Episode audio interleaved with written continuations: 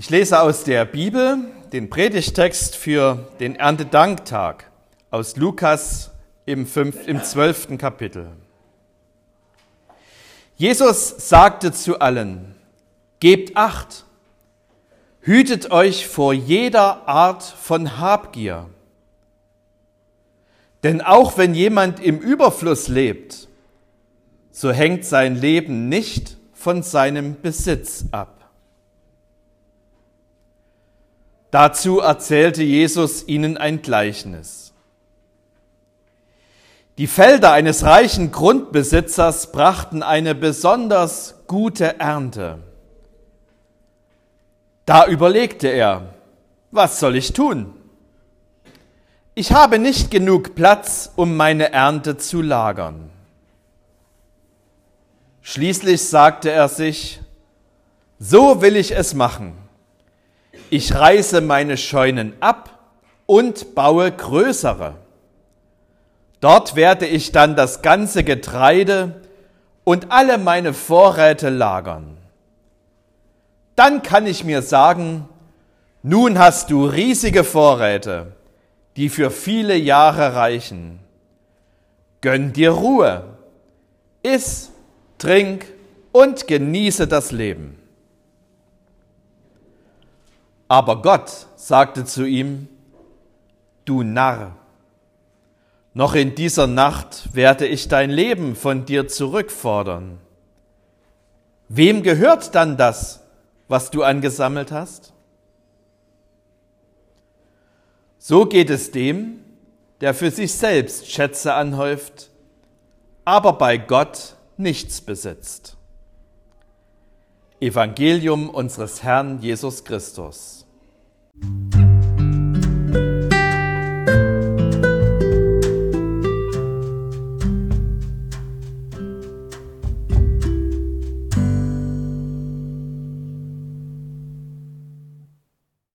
Erntedank ist ein schönes Fest. Sie haben bestimmt Erinnerungen an die Erntedankfeste, die Sie im Lauf Ihres Lebens mitgefeiert haben. Da werden die Kirchengebäude schön geschmückt. Hier in Hartenstein feiern wir nicht nur einen Gottesdienst, sondern am Nachmittag gibt es auch noch ein Kaffeetrinken und dann eine Lob- und Dankstunde in der geschmückten Kirche. Aber Erntedank hat auch etwas mit Ermahnungen zu tun. Wir werden aufgefordert zum Danken, wir werden aufgefordert zum Teilen. Und so ist es kein Wunder, dass unser heutiger Bibelabschnitt mit einer Ermahnung von Jesus beginnt. Gebt Acht, hütet euch vor jeder Art von Habgier. Denn auch wenn jemand im Überfluss lebt, so hängt sein Leben nicht von seinem Besitz ab. Das Leben hängt nicht vom Besitz ab. Möchte jemand widersprechen? Natürlich nicht, denn wir wissen, dass es so ist. Wir wissen, dass alles im Leben nur geliehen ist. Wir wissen, dass wir von dieser Welt nichts mitnehmen können. Wir wissen auch, dass die das meiste haben, keinesfalls immer die glücklichsten und zufriedensten Menschen sind. Wir wissen das alles und es hat sich niedergeschlagen in so einprägsamen und auch flachen Wahrheiten wie: Geld macht nicht glücklich, aber es beruhigt, genau. Die Theorie ist sonnenklar. Die entscheidende Frage ist: Stimmen diese Theorie, stimmt diese Theorie mit der Praxis, mit dem, was wir tun in unserem Leben überein? Und um uns diese Frage zu stellen, tat Jesus das, was er oft gemacht hat. Er erzählt eine Geschichte, ein Gleichnis.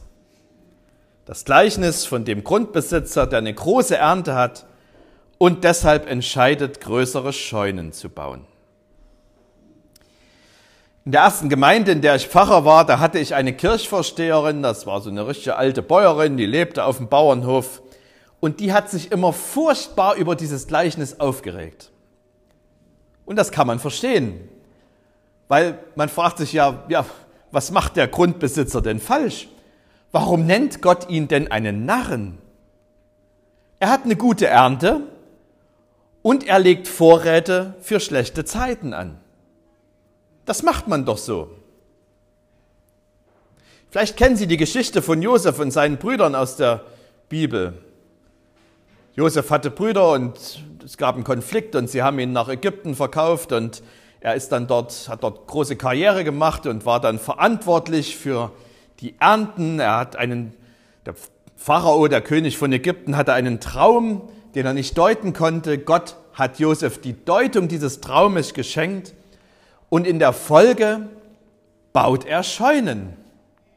Große Vorratsräume, dann kommen die 7 fetten Jahre, wo die Vorräte eingelagert werden und in den 7 mageren Jahren kommt das den Menschen in Ägypten zugute und auch den Leuten aus den Völkern rundherum. Und wir machen es doch auch so. In den Jahren, in denen wir Geld verdienen, versuchen wir etwas zu sparen. Wir zahlen in eine private Altersvorsorge ein. Wir schließen vielleicht eine Lebensversicherung oder einen Bausparvertrag ab. Oder wir kaufen oder bauen ein Haus, um unabhängig zu sein und so weiter und so fort. Das ist doch nicht falsch, das ist vernünftig. Und das ist auch nicht der Grund, warum Gott diesen Grundbesitzer einen Narren nennt. Das Wort Narr hat in der Bibel eine ganz besondere Geschichte. Im Psalm 14 zum Beispiel heißt es, dumme Menschen, Narren, sprechen in ihren Herzen, es gibt keinen Gott. Als Narr bezeichnet die Bibel jemanden, der sagt, es gibt keinen Gott. Und das ist das Problem des Grundbesitzers in der Geschichte, die Jesus erzählt. Er rechnet mit manchem, er rechnet aber nicht mit Gott. Er behauptet nicht ausdrücklich, dass es keinen Gott gibt, aber er lebt so, als ob es Gott nicht gäbe. Das ist wie heute. Auch heute rennen ja nicht viele Leute auf der Straße rum und rufen, es gibt keinen Gott. Aber viele Menschen leben so, als gäbe es Gott nicht. Er kommt in ihren praktischen Überlegungen und in ihren täglichen Entscheidungen einfach nicht vor. Man nennt das einen praktischen Atheismus. Im Leben dieses Grundbesitzers zeigt sich das so, dass er 3 Dinge komplett ausblendet. Erstens, er blendet Gott aus. Er kommt gar nicht auf die Idee, dass diese besonders gute Ernte, die er hat, der Reichtum, mit dem er beschenkt ist, eine Gabe Gottes sein könnte. Deshalb feiert er auch kein Erntedankfest und deshalb dankt er Gott nicht dafür. Das Zweite ist, er blendet seine Mitmenschen aus. Er fragt Gott nicht, was er mit dem ihm anvertrauten Reichtum tun soll. Ob er davon etwa jemand anderem etwas geben soll, das wäre ja auch möglich gewesen.